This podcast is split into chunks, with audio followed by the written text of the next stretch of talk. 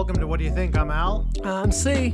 And today we're reviewing a film from one of my favorite filmmakers of all time, David Cronenberg's newest film, Crimes of the Future.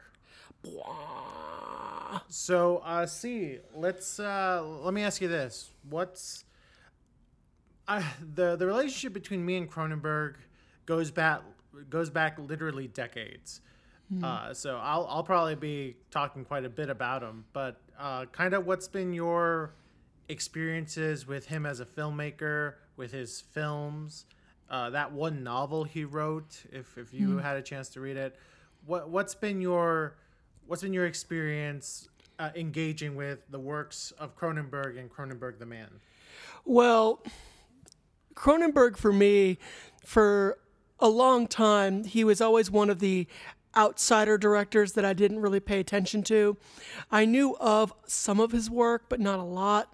Um, I think the very first Cronenberg film I saw was Scanners. I saw it in high school, I think. Yeah. Um, okay, that was the okay, first thing I saw. That sounds about right. That sounds about right. Like, some, yeah. like it's usually like one of his eighties horror films that people get introduced to in high school. Oh, yeah. It, that's usually how it starts. Uh, after Scanners, uh, I didn't watch a lot of his stuff for a while because I enjoyed Scanners, but at the time I was like, I don't think this is what I want to like fully delve into, until I realized later on in his life he made things that weren't, he had phases, like things that he, he didn't always do gross out horror. It's just what he's known for, or more specifically body horror. Yeah, kind of the thing that made him famous. Yeah, what made him famous. So then actually what's funny is the second film of his I saw legitimately was uh, Eastern Promises, which I still think is one of his best movies, but we'll get into that maybe later. Point is, that was the second movie I saw. So in high school, I saw Scanners, didn't see anything of his, just knew he made some stuff similar. And then I see uh, Eastern Promises. And then shortly after that, very shortly after that, I see um, A Dangerous Method. And then it isn't until you introduced me to, you re, you reintroduced me to his work, Al. And now I've like been kind of really trying to cat, play catch up with what he's done since. I, I will say I also had seen A History of Violence and um, there's one other of his, uh, The Brood, before you kind of came in and introduced things to me. Uh, forgive me if, if we've talked about this and I just forgot, but uh, have you never seen The Fly? No, I've seen The Fly, Al. I did. I did see The Fly, but this was, um, when you explained to me, this was maybe, oh, one or two years ago, you explained to me just the the true... Uh, the fact that his remake of The Fly was actually an allegory for the AIDS epidemic, that's when I was like, oh, I got to check this out then, see if this is like legit. Because I had seen the original Fly and thought it was just this fun kind of iconic movie, but the remake I see and I'm just like, holy shit. So I did see it, but like you had started to introduce me, but you hadn't mentioned The Brood. I had found The Brood kind of on my own when I found out it was playing at a local theater of ours. You know, it's it's really funny because usually when when people get introduced to Cronenberg, it's always The Fly, like of his original body horror phase that everybody watches because it it's, it was his most mainstream film. Mm-hmm. Crazy, I know. For a while, uh, yeah. Yeah, it was. Yeah, it really was. It was like it had. It was. It was the movie that made. Uh, well, because it was a creature feature at the end of the day. Yeah, it was a creature feature. Uh, believe it or not, uh, Mel Brooks produced it. Jesus, I didn't people know for, that. People forget that Mel Brooks produced Elephant Man and uh, The Fly. Wow, that is pretty crazy. And that was the movie that made uh, uh, Jeff Goldblum famous, made him up into the A-list, and actually got him his the role his role in uh, in Jurassic Park. Oh yeah. But usually when people see Scanners, it's after they've seen The Fly, after they've seen Videodrome. After they've seen uh, The Dead Zone, which was his adaptation of a Stephen King novel. Mm-hmm. So for you to be exposed to Scanners, which was like his first moderately budgeted movie in Canada, that, mm-hmm. that, that's a little bit of an interesting thing. Um, all right. I will, I will add, I just did realize years ago when I, like when I was in middle school, I I think my dad, when I was nine years old, decided that it was a good age for me to watch The Exorcist. He was not correct, but that's beside the point. Mm-hmm. Um, and I remember, for some reason, I swear it was The Exorcist, but it really could have been in a different a different horror movie. But I swear on that, I think it was on a V H S, for some reason, The Fly trailer played first. And I remember seeing that and being like, because I'd already seen the original Fly. Mm-hmm. So I'm watching this and I'm like, what is that? And my dad, I remember my dad saying, I was like, oh yeah, it was remade years later, but, and then we kind of, we kind of brushed past it. So mm-hmm. I did get a glimpse of that, but I only remember a little, th- the only thing I really remember of that is that in the trailer, you hear his like sort of synthesized Uh, semi-human, semi-not human breathing happening in the background. And I remember that sound really sticking with me at the time for a while. Mm-hmm. So it's it's actually really funny. Usually uh, when you talk to horror fans who were like a big fan of, of the practical effects in the eighties, there are always two films that people argue were like the greatest, uh, the greatest example of practical effects in eighties cinema. It's either The Fly, where the effects were done by Chris Wallace, or mm-hmm. uh, The Thing, and the mm-hmm. effects were done by, I want to say Rick Baker. Mm. I still think, and listen, just for the for the for the sake of saying it, I think the the effects in The Thing are a little bit better. It's damn close. Well, like, you're wrong. See, you are wrong. It is by far and away The Fly. Oh, no, no, no, no. The the the thing, you see that, the moment you see that shit that happens to the dogs in The Thing, you're like, all right, that's that that looks very real. Okay. Still to so, this day. So to our listeners, I want to apologize. Uh, it wasn't Rick Baker who did the practical effects for the the thing. It was actually uh, a protege of his, Rob Bo- Bottin, that did mm. the effects. So those are always the two films that people argue like was the greatest example of practical effects. Well, In any case, in any case, mm-hmm. so I was a very sick little kid, and um, I was in the hospital around eight, seven years old, and I was watching basic cable, and I I, for, I forget what channel I was on. I want to say it was A M C, because A M C used to do a, a horror movie nights every Friday night, mm. but I can't be sure. I mean, it was so long ago. Mm. And there was a double feature, a back-to-back double feature of Cronenberg movies, uh, The Fly and Videodrome. Mm. And, you know, as a kid, you know, in the hospital, they put all these things in your body that just make you feel scared of your body, you know? Mm. I, I think that was the best way I could put it. And when I watched those films, uh, the, the theme is your body kind of betraying you. And I that really resonated with me as a kid. Now, obviously, for those worried about like an eight-year-old watching hard R horror films, this was on basic cable, so they were edited down quite a bit. I'm um, sure back then even more so. Like there's whole, I'm sure for The Fly, my God, there's whole sequences that you didn't see. And yeah. for Videodrome, there's whole scenes you didn't see. Yeah, yeah. So, um... So that was kind of my first exposure to Cronenberg, and those films always stuck with me. Like, like I genuinely felt like whoever made those films understood what it was to feel like your body was like destroying you, right? Mm. Obviously, I'm, I'm the way I'm verbalizing it is very uh, kind of a bit more intellectual than a kid would think, but I'm, I'm just trying to kind of give an, an idea of, of how I was feeling, right, when mm. I when I watched these films. So later on down the line, when I get more into films, which usually happens around high school, uh, I happened to catch uh, A History of Violence on V H S because a family friend had it, and we wanted to see something. We we wanted to see something adult, right? And I remember thinking to myself, like, "Holy cr- crap! Uh, the actor from Lord of the Rings and Hidalgo, like, spoiler alert." Murders a lot of people, mm-hmm. and I was like, "Dang, this this film, it, it doesn't feel like any other gangster film I've seen." And I I looked at who directed it, David Cronenberg, and this is actually kind of funny. Uh, later that week, I ended up discovering Wikipedia online mm. at school, and the way I was like testing it out was like, "Wow, do they really have an article of any little thing?" Mm-hmm. And I happened to remember David Cronenberg. I'm like, okay. And that was the first time I ever saw a picture of David Cronenberg. And I looked at a list of the films he made, and up there was The Fly and Videodrome. Mm. And I was like, oh my gosh, this guy who made this crazy gangster pick that was so different from other gangster picks or other action crime thrillers also made these these horror films that really, really I empathized with, right? And that kind of started my rabbit hole into Cronenberg.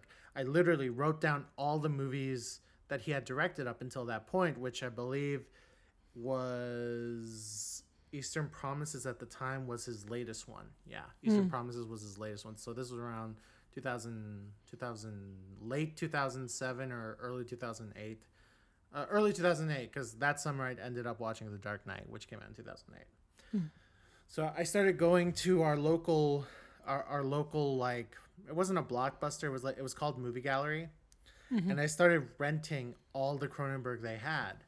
Uh, so they obviously had The Fly. They had uh, Videodrome. They had uh, they had um, A History of Violence. They they had uh, Naked Lunch. What else? What Spider? Spider. Uh, yeah. They no no they didn't have Spider. Okay. Sp- they didn't have Spider, but they did. Did they have, have Crash? No, no, they did not have Crash. I did not see Crash until freshman year of SCAD, because the the local uh, the local independent uh, video store or video rental spot in in where where where I went to school at had uh, had uh, Crash. So yeah. That's one thing I've learned very recently, Al, is how Crash is very hard to find. Yeah, yeah, no. When I saw Crash, I was like, oh, for good reason. They they also had uh, Dead Ringers, Existenz, um, Scanners. They had everything up until... Did they have Fast Company? uh, no, they did not have Fast Company, actually. Oh, that's they, funny. They did not have Fast Company, but they had a, a Butterfly, Naked Lunch, mm. Dead Ringers. They had uh, The Dead Zone. Hmm. Uh, they had The Brood. They didn't have Fast Company or Rabid or Shivers. They didn't have the first three. Mm, right. Okay. All right. Uh, so I saw all of those in high school, uh, you know, to the chagrin of my parents, who were the ones who had to rent them for me because I was uh, I, I, I was too young to rent them myself.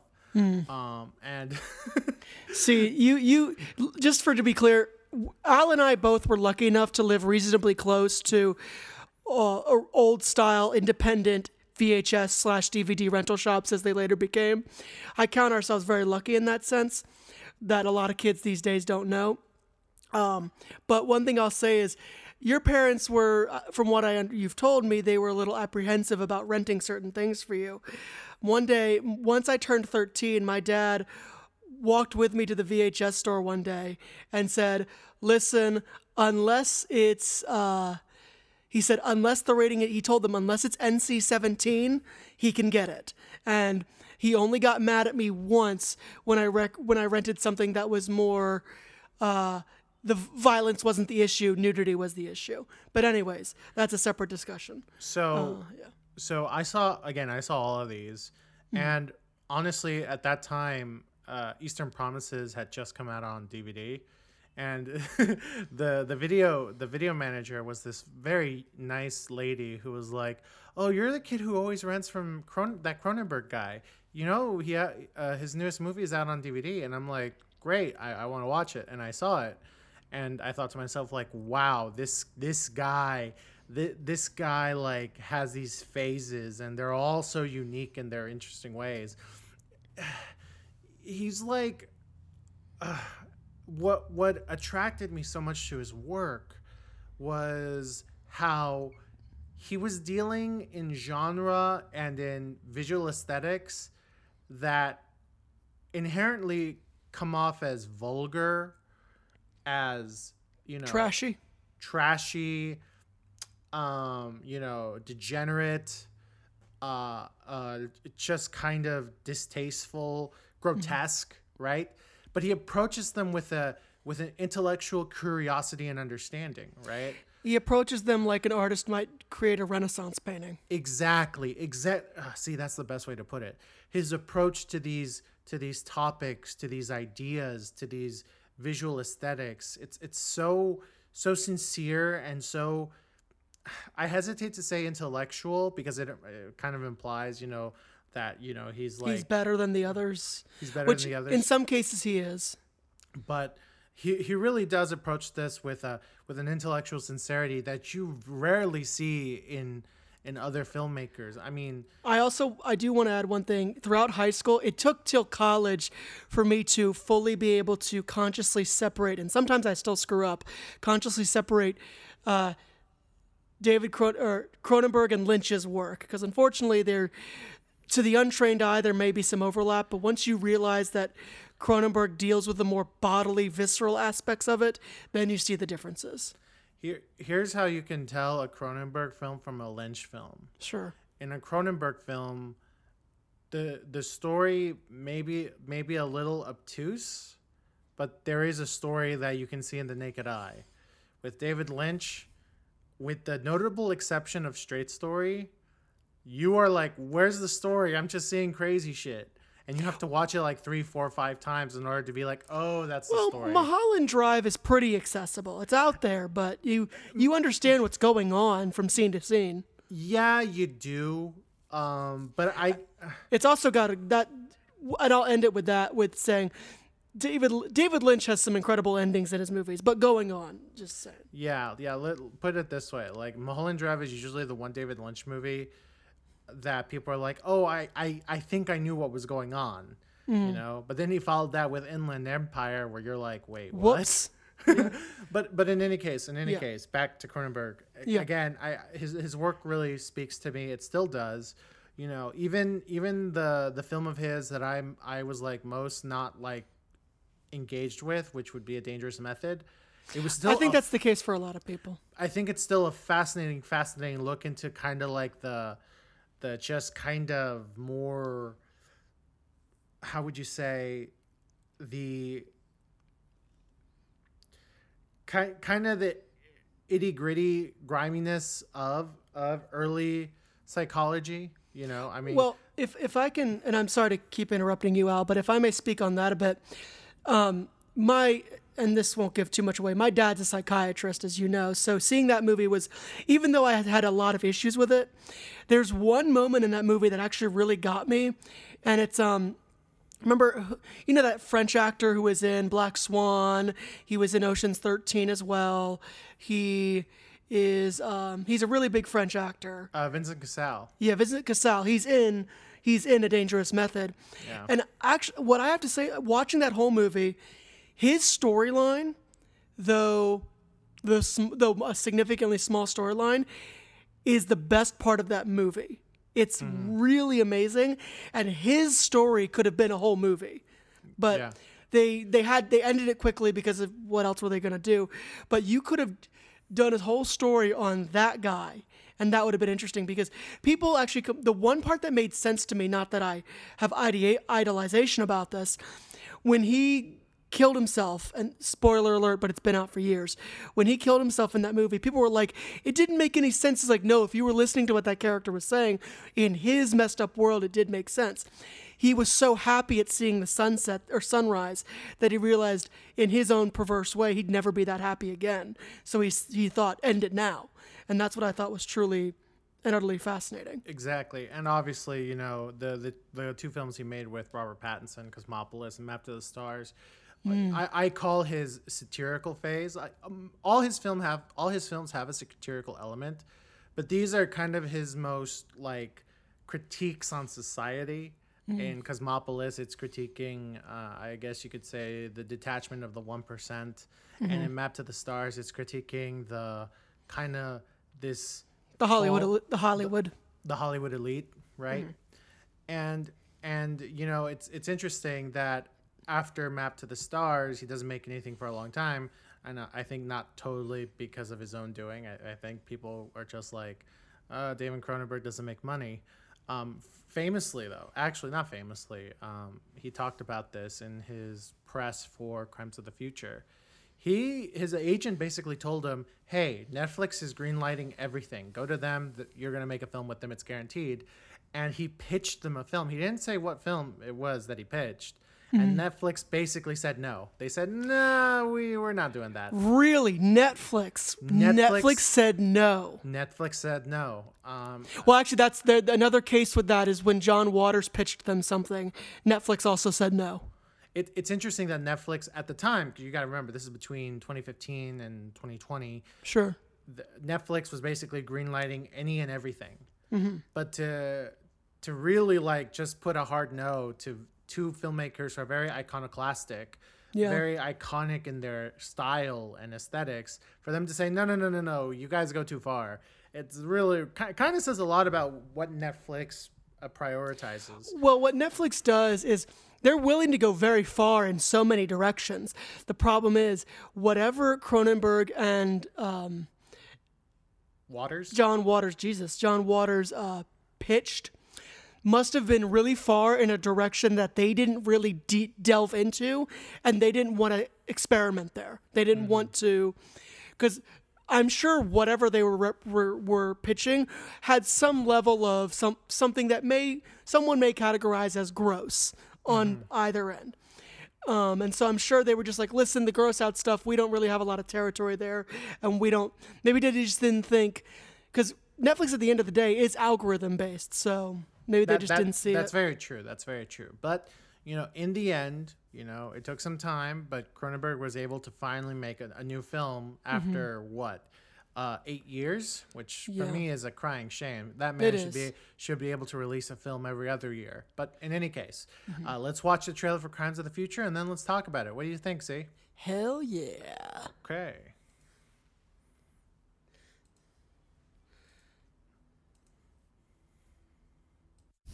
I can feel you pulling things around in there. It's a brand new organ. Never before seen.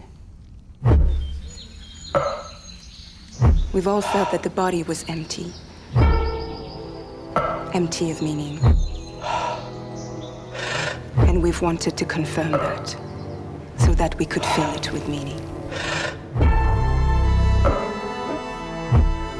The world is a much more dangerous place now that pain has all but disappeared.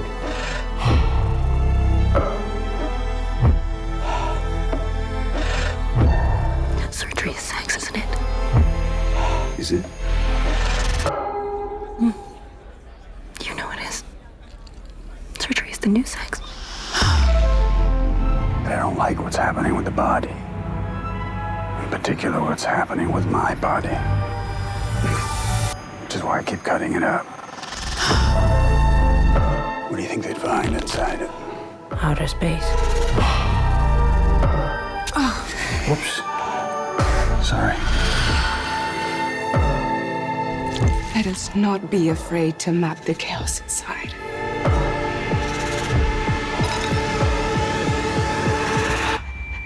Let us create a map that will guide us into the heart of darkness.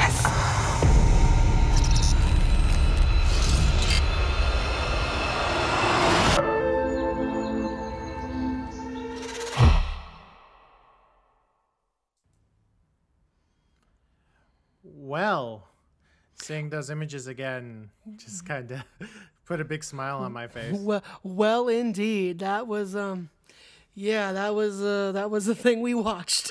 That was a thing we watched. So uh, I, I, I will. Oh, sorry, I'm sorry. Go on. I'm sorry. Uh, no, see, I was actually going to just give the floor to you to give your thoughts on the film.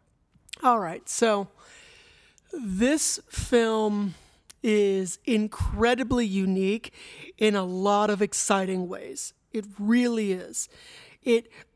Okay. It's not. It's. It's so original in its aesthetic and its process, in what it's in the way it's telling its story, that you just have to admire that that fact about it. That being said, clearly, clearly, and Al, I think you'll agree with me, this film is not for everybody. It really isn't. Would you agree? No, I, I, I totally agree. And before I let you continue, uh, just to give our, our listeners kind of an idea what the plot is. So this yes. is the official synopsis. Humans adapt to a synthetic environment with new transformations and mutations. With his partner Caprice, Saul Tenser, celebrity performance artist, publicly showcases the metamorphosis of his organs in avant-garde performances.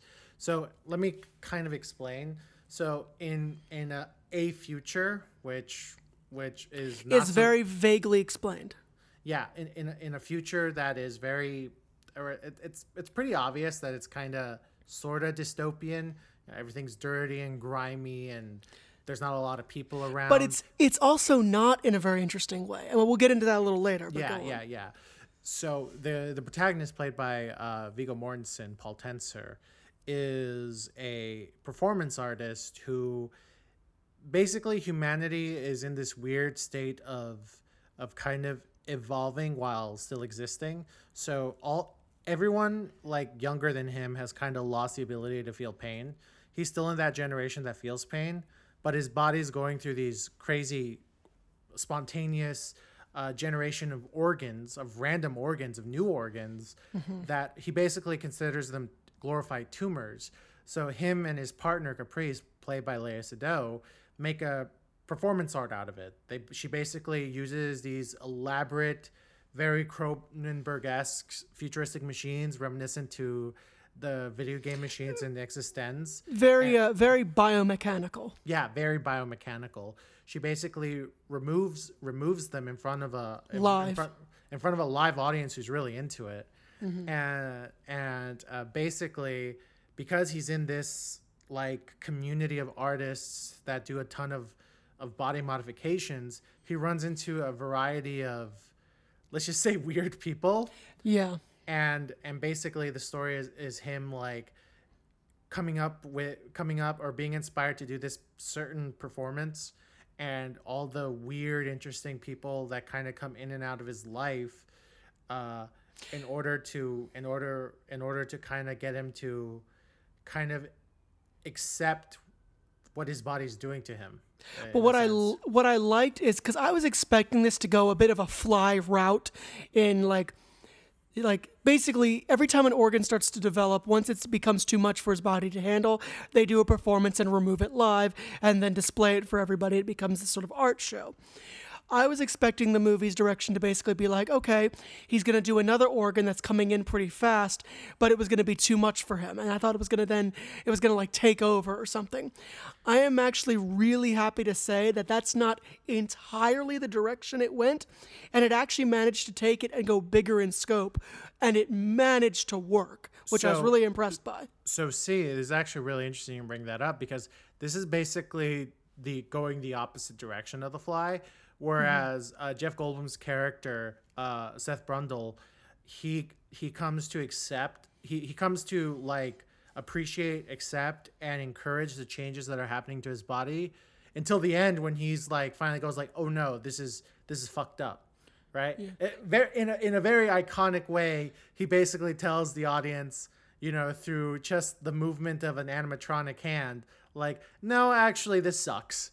Uh, whereas uh, Saul Tenser, played by again played by Viggo Mortensen in, in a great in a great way, he basically is not happy with what his body is doing, but then mm. ultimately goes like, actually no, this is this is great, you know. So it's, it's really it's, interesting. It's an opposite. It's opposite. It, yeah, it's yeah. it's an opposite. It's so that's really interesting. So um, yeah, tell me the things you really really liked about this movie. Okay. Yeah. So I just loved the style, aesthetic, and performances. I really did. Um, the story at the end of the day, folks, it's a film noir. And that totally works, one hundred percent. Absolutely down with it. Ready to enjoy it. But just know at the end of the day, you are watching a film noir with body horror. With body horror. Um, so I like, I guess, you know what? No, I liked that it was a body horror film noir, because I don't know if we've gotten that before, but now we have.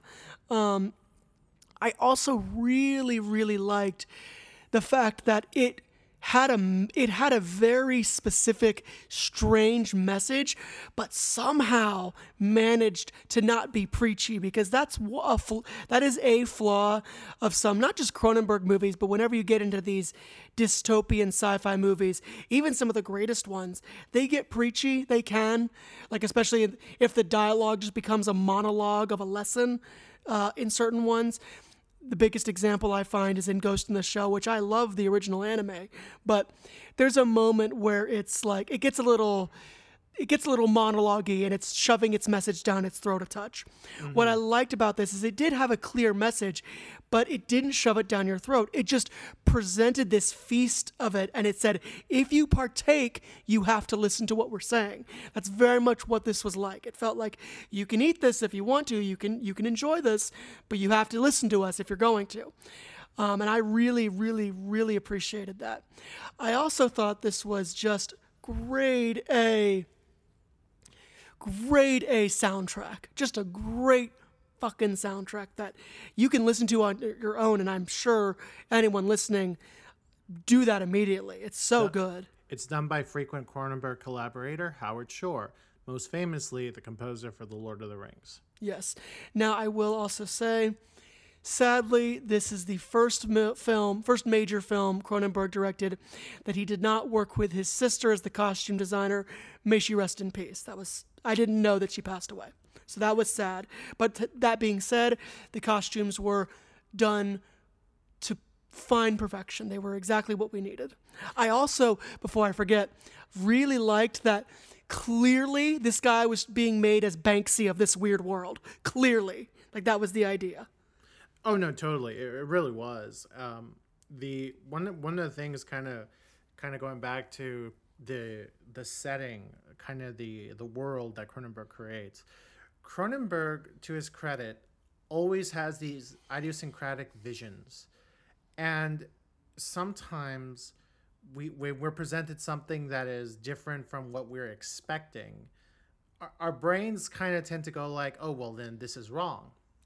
In, in the case of Crimes of the Future, Cronenberg's presenting a world, a future where uh, everything's done on paper. Everyone lives in kind of these really run-down, like almost abandoned buildings. You know, there's there's in the background you see just these these these like ships that have been turned over. Um, you don't see any cars in this movie. None. Um, you also don't see computers, and I figured something else out. You don't see any guns. No, you don't. You don't see any guns. Uh, what you do see are these uh, these pieces. And there's of, a reason why I'm saying that. Sorry. Yeah. Just, yeah. What you do see is these pieces of biotechnology uh, created. Oh, I forgot the name of the uh, of the company that they talk about in Universe.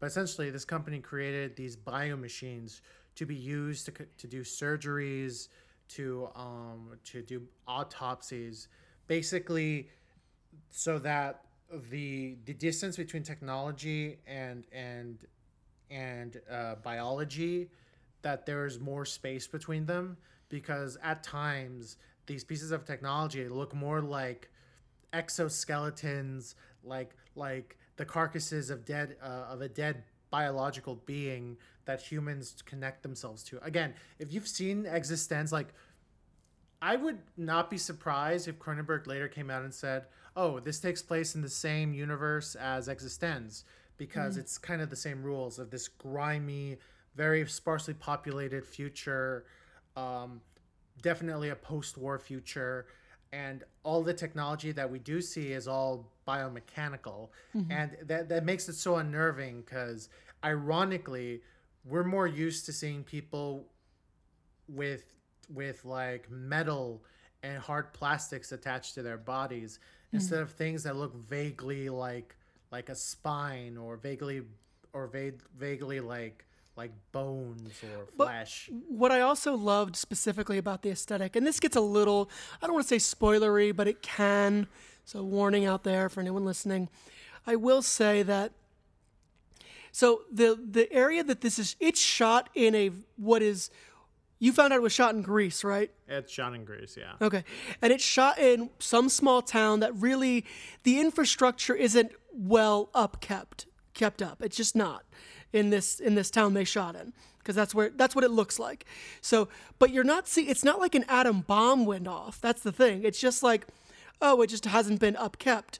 But the clothes they are all wearing and the the things they use to like engage with either eating or in just the things they need to do, the technology and the clothing, it's very new. Like even the clothing is very clean and pristine.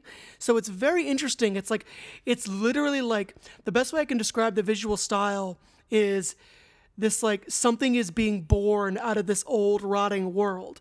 And the new is very fresh and clean, but very almost alien-like. It's mm-hmm. fascinating to look at. Mm-hmm. Uh, the, the one thing to keep in mind, and I, I kind of want to see what your thoughts on this is, is that first and foremost, this is David Cronenberg's return to body horror. Mm-hmm. So this is definitely a film that, while I personally believed the marketing pushed a little too far the idea of like, oh, what you're going to see is going to be super disgusting and, and people are going to want to walk out. Like, mm-hmm. like, it, like which did happen, w- which obviously happened at Cannes, but it's not how you would say like th- this film is not such a, like an assault on the senses on, on taste that you're going to feel disgusted. Um, but there, there is things here that you're going to be like, oh, I'm a little uncomfortable. Um, yeah. But kind of, again, going to the body horror. Uh, the, the, the main crux of the film is a discussion on body modification and the reasons we do it and whether we should do it, right? Uh, and we have multiple facets to this. On one end, we have people who... who modify their bodies to quote unquote be closer to where nature wants to take us. And then there are, there are people who don't modify their body because nature has taken them there. And then there are people who modify their body because they're desperately trying to go back to what they consider quote unquote normal. Mm-hmm. And there are people who modify their bodies because they just don't want to be normal. So it's multifaceted. They're, yeah. The, the film does a good job of showing you. No exam- matter what, everyone's modifying their body in some way, which is interesting. Yeah. yeah. It, It's either nature doing it or them doing it, but there's always like someone representing a facet of that idea. Mm-hmm. And I really appreciate Cronenberg doing this because, make no mistake, Crimes of the Future is definitely Cronenberg. Th- th- this is this is what I would call an essay film, where a filmmaker has ideas they want to talk about, and they they sort of force a story to fit into the ideas they want to talk about. Listen, Cronenberg's not the only director that does this. A ton of directors do this, mm-hmm. where there's an idea they want to talk about, and instead of, you know, coming up with a story and getting the ideas from the story, you know, they basically have these ideas and they're like, okay, how, what type of story can I make with this without, without um, um, having my idea suffer or be lessened? Mm-hmm. Uh, that being said, Cronenberg, because he's he's done this a bit before. He's done this with, again, Cosmopolis, uh, Maps to the Stars. Some people have argued that Spider is also something like that, even though he didn't write it himself. Uh, Cronenberg is really good at at finding a good, compelling story to get his ideas across, um, and Crimes of the Future is no exception. It, it's like you said, C, it is a noir with body horror, and it works. Uh, Saul Tenser. This is this is quite funny. Great Saul, names for the characters, by really, the way. Really, really great names. So Saul Tenser is your prototypical noir protagonist. You know, the only the only difference is that instead instead of him being like a former soldier or a cop or or you know something one would consider like the epitome of noir protagonist, he's a performance artist. Mm-hmm. But he still makes it really work. You know. Uh, for reasons we won't get into, because then that would be spoilery. He is very, it's very easy for him to fit into that mold of the noir protagonist who's always asking questions, always try, trying to find out what's going on, and kind of always feeling frustrated that he's out of the loop and that the, the main, I guess you would say, mystery doesn't get revealed to him until the climax. And again, Viggo Mortensen does such a great job with that. He really does. I, I think a lot of that has to do that he has this rapport with Cronenberg after doing, what, three films together. Uh, they're, they're as tight as thieves. I think it's just the fact that Viggo has been in the industry long enough that he knows like what type of, um, you know, what type of genre calls for what type of performance. He's just, he, he he's really, really good in this, mm-hmm. you know, even though, even though ironically, he doesn't get much to do in the terms of growth, because again, as the noir protagonist, his job is to kind of be mystified up until the climax, right? Mm-hmm. Uh, that being said, uh, Léa Seydoux, uh, she plays his partner in crime, uh, his romantic partner Caprice. Mm-hmm. She has she has the more like, you know, the the more like expected character arc that you, you see in, you know, in regular stories. You know, she she has character growth, right? Mm-hmm. Um, she grows from someone who has one certain idea of body modification and then comes out with a different idea of modi- body modification. Mm-hmm. And there there are scenes in here where she has to do some, frankly, weird shit, like really mm. weird shit. And, yeah. you know, at the, at the end of the day, I think to myself, like, who else but Léa Seydoux can do this, you know? Truth. Um, there there is nudity in this movie, a lot of it. And it's mm-hmm. always done in a weirdly, like, blend of titillation and just kind of disgust, mm-hmm. which which is like right there is Cronenberg's wheelhouse. I mean, see, like you've seen uh, Eastern Promises, and I'm sure no one can say that Viggo's almost what his his ten minute nude scene is titillating. You're just horrified over what you're seeing. Yeah. And but again, Cronenberg works at that apex, and it's it's just so good. And who else but Léa Seydoux, you know? She's so comfortable with her body. Mm-hmm. She's so comfortable just performing these weird acts that are a- asked of her. Mm-hmm. And, you know, you just can't help but say, like, that was weird, but I'm really happy you, you were able to go there. And and finally, Kristen Stewart, who, who to me was the highlight of this film. Kristen, oh, wow. Kristen Stewart knows what to what is expected in a Cronenberg movie. You know, she... She she's clearly she based on how she performed. She's clearly a fan. She's clearly a fan, and not just that. She she knows. Okay, Cronenberg does weird, sexy, and off-putting all at once, and that's literally what her character of Timlin is. She's this weird, mousy, obviously repressively horny woman who. Who it's it's so obvious she wants to fuck Saul Tenser, mm-hmm. but has no idea on how to do that because so she, so she actually works for for the for the mostly unseen government in this film, mm-hmm. and again this isn't a spoiler, but her her job is basically to record all those weird all those weird organs that are spontaneously generating within people. Mm-hmm. And but it's so obvious she took the job just for the chance to run into Saul Tenser, and she does multiple attempts to try to convince him to to fuck her, but and we're not going to explain why. The way he does people, not. The way people fuck in this movie is uh, let's just say well, it's no, not. Uh, you hear it in the trailer, folks. When she, when Kristen Stewart's character goes, "Surgery is the new sex." You know it is. Like, that, that's just a taste of it. That energy Kristen Stewart gives is like, this is someone who understood the assignment. Like, she understood the assignment. She understood what type of movie she was in, and she went with it. Now, someone who's not mentioned in the trailers, and but ironically gets billing above Kristen Stewart, is Scott Speedman, an mm. actor most people know from... Uh, the Underworld movies. He was the love interest of Kate Beckinsale's character. Yeah. Uh, he's kind of stuck to like indie movies and T V. He's in the American T V show version of Animal Kingdom. Mm. So he's kind of stuck to that. He's never really gone back to the blockbusters that kind of, for a while, made him made him pretty well known. Or and, fa- rec- not known, but recognized. Yeah, recognized. And he... um. He, he has a role here that's he has a he plays probably the key role in here, and well, again he, he's he, the he, inciting incident in a lot of ways. Yeah, he's the he's the um, I guess you would say the the driving force behind the yeah, bigger he, story. He's the driving force. He's I hesitate to say villain, but he's kind of the guy that is creating a lot of obstacles for a lot of people. Mm-hmm. So, uh, yeah.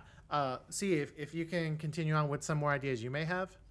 Um, I'll say, so going on to that, this is not a movie for everybody. I'll, I'll add that when I finished the movie, and I'll be clear, when I finished the movie, I was like, yep, I know why people walked out. And it's not just the body horror. There are things that, and as Al alluded to, that will make everyone uncomfortable. Just there's no ifs, ands, or buts about it. So it's like, I, I know Al and I are gushing about this film, but I do want to stress that, like, if this is not your thing, you you don't don't feel compelled to to engage with it, because it, it's it's not gonna. This isn't how you introduce yourself into this world, so to speak. Um, but if this is your cup of tea, or if this is something you're curious about, give it a watch. Just know that it's gonna push some limits that you didn't think you had or didn't have. Um, but I will say, it's not, I, I will be clear, it's not torture porn. It doesn't go that far, but it does, it just, it, it crosses some some lines that you don't expect it to fully cross. Yeah, this is definitely not the film to take your friends and introduce them to David Cronenberg.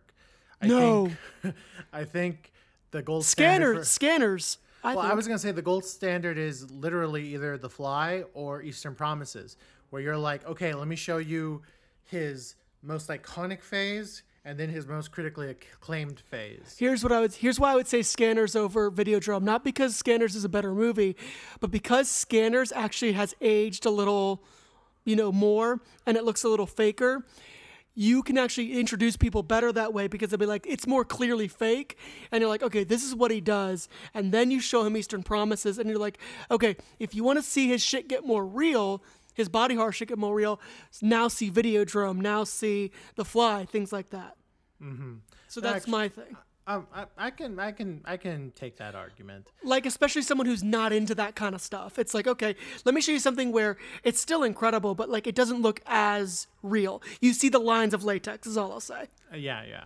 So, see, was there anything in this film that really didn't speak to you, or kind of made you a little critical of the film? Um. I think the only thing for me is that, how do I put this?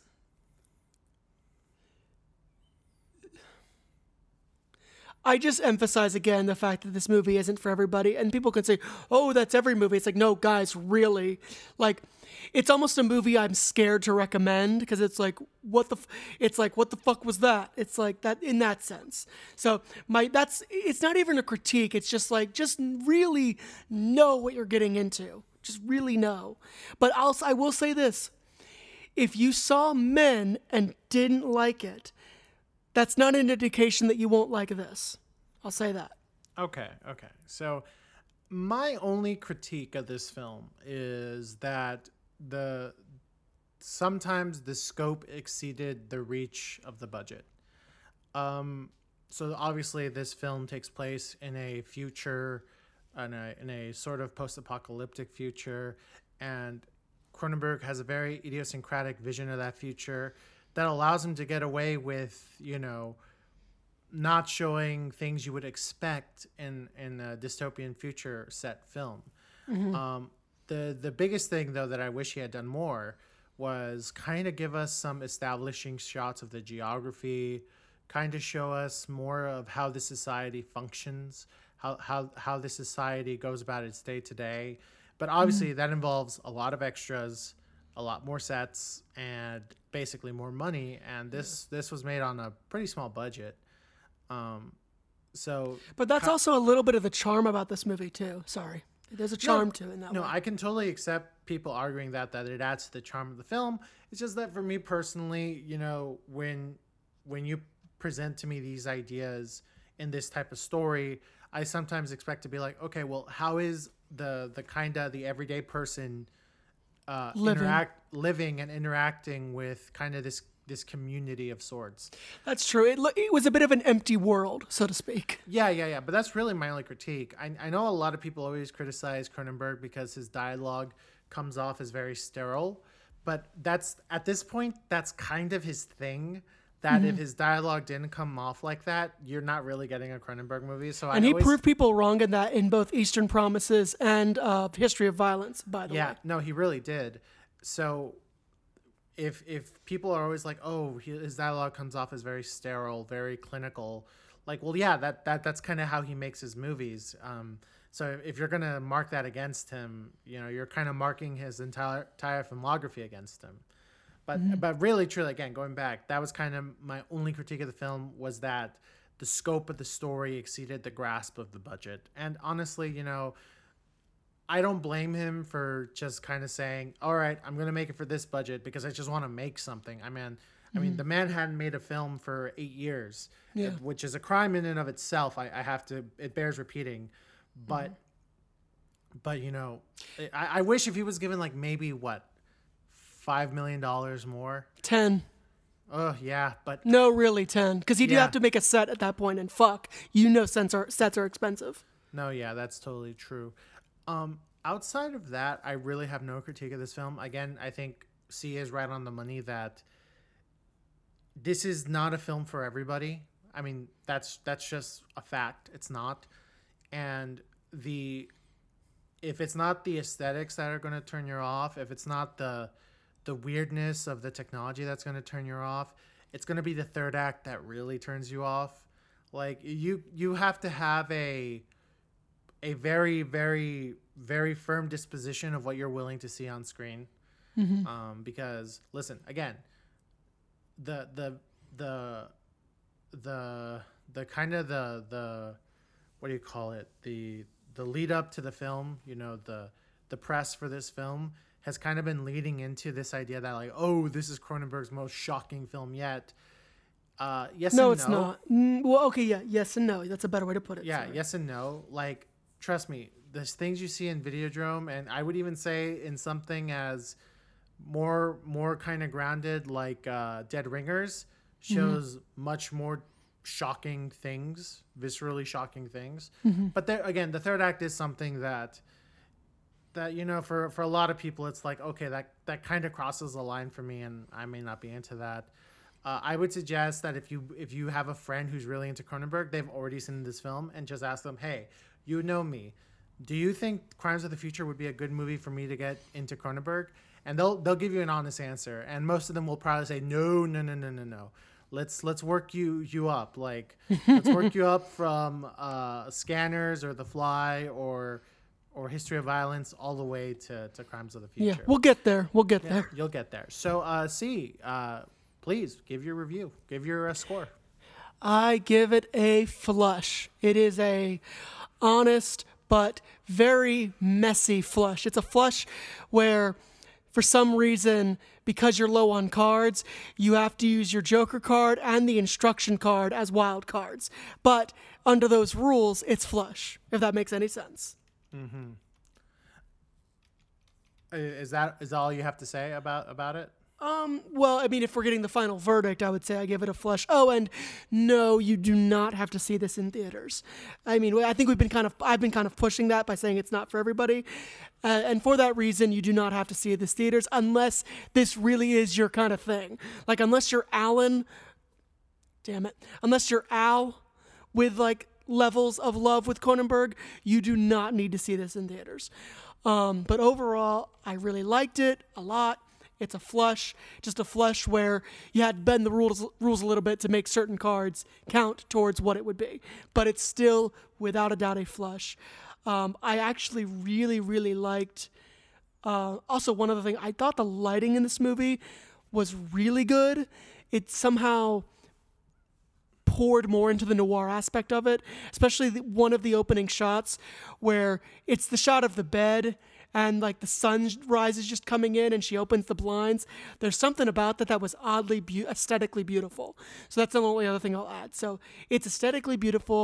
It's an odd flush, but it is a flush that you don't have to see in theaters.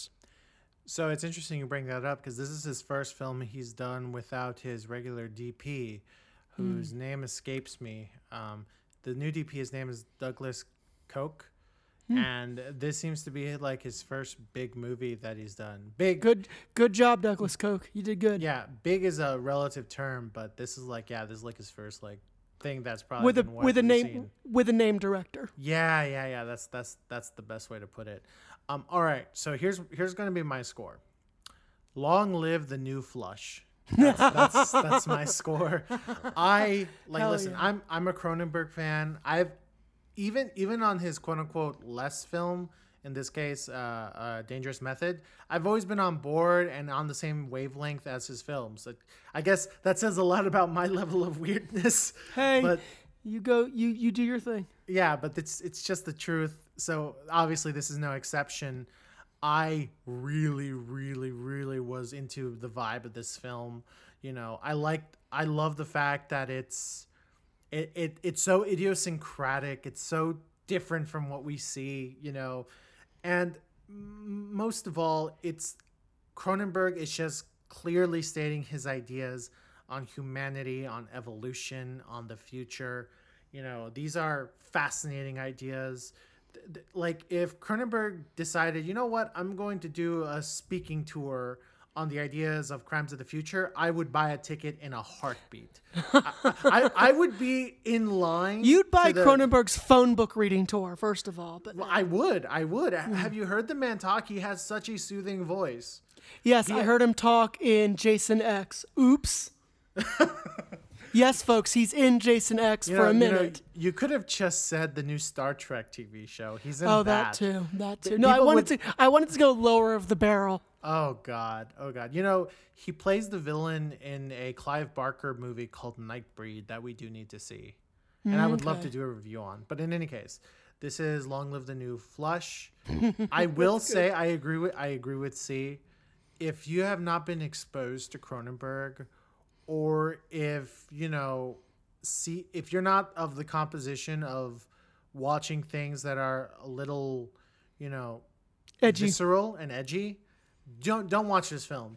Work your way up. You know, mm-hmm. Listen, everything is fake. Nothing is real. We all know that. Mm-hmm. But I think one of the one of the most fascinating things Cronenberg always talks about and and kind of works on with all his movies is just the idea of what an image can do to a person. Just an image, mm-hmm. something that is artificial, not real. You mm-hmm. know, just an image and how that can cause these reactions to us. And I'm here to say, like, there's some images in here that, while won't make you throw up, will make you kind of wince. So, yeah, find your local Cronenberg fan and ask them, hey, is Crimes of the Future something I need to watch in theaters or at all?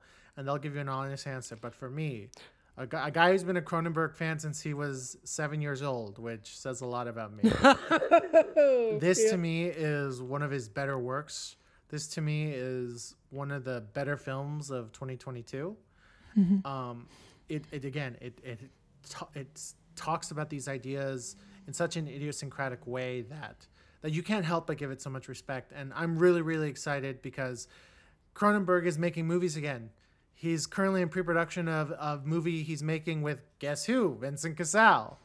It's what? Called the Sh- it's called The Shroud, and it's about uh, Vincent Cassel trying to make a machine to reunite with his dead wife. Oh, good. So we're going to see some real shit. Okay. We're going to see some crazy shit, and this I'm all his, here for it. So what you're telling me is Cronenberg's finally doing Bride of Frankenstein. Exactly. Finally. Finally. Finally, folks. You know, you know, I wish I was in the universe where... And it's Cronen- going to be gayer than Bride of Frankenstein. No, well, I, I was going to say, kidding. I wish I lived in the universe where Cronenberg said yes to the Return of the Jedi job. I wish I lived, because because then maybe there he'd be he'd be given more opportunities in Hollywood instead of having to kind of go to Europe. But alas. Wait, really? How's um how's George Lucas doing? uh, well, hey, George Lucas literally begged David Lynch and David Cronenberg to take the jobs, and they said no. they they said no because of the Ewoks. Yes, literally, literally, they both were like, we saw the Ewoks and we were like. Mm, David Lynch says, like, he got a splitting headache. And Cronenberg was like, I, I don't know if this is something I can execute on screen. That's fair. That's uh, fair. No, no, no. But honestly, honestly, even though we live in this universe, I'm still glad that I, I'm so happy that Cronenberg is making films again. Mm-hmm. And here's hoping that this thing gets released a year later, because Cronenberg is known to work fast. Oh, yes, he is. Little bit of trivia before we go. Mm-hmm. See, did you know Cronenberg is one of the few, if not the only, uh, known director who does not do uh, storyboards? Really? I did not at, know at that. all. He doesn't do storyboards at all. Oh, wow. I would have, I, was, he, I didn't know that. He literally goes on set and liter- and starts telling, like, oh, I think we should cover this. We should cover that. That would work really well. He's talked about it in a lot of his interviews. He's like, oh, I don't do storyboards. And for someone who's made so many films with practical effects, mm-hmm. especially early on in his career, where it's necessary to be like, ah, oh, we don't need storyboards. Well, at which point the, the production designer and props master and, and makeup artist are like, the fuck you mean we don't need storyboards? Just comes on set and is like, there are no storyboards. No, no, no, no, no. Show me the, show me, show me the, the practical effect. It's here. All right, let's uh, let's do this. Let's do that. Let's cover here. Let's cover there. Mm. But uh, it's something that I really, really respect about him, because, you know, not a lot of directors can get away with that. Not but, at all. But this this guy can. This guy can. But in any case, in any case, thank you so much for joining us on this review for David Cronenberg's Crimes of the Future. Until next time, this is What Do You Think? I'm Al. I'm C. Take care. Good night, everybody.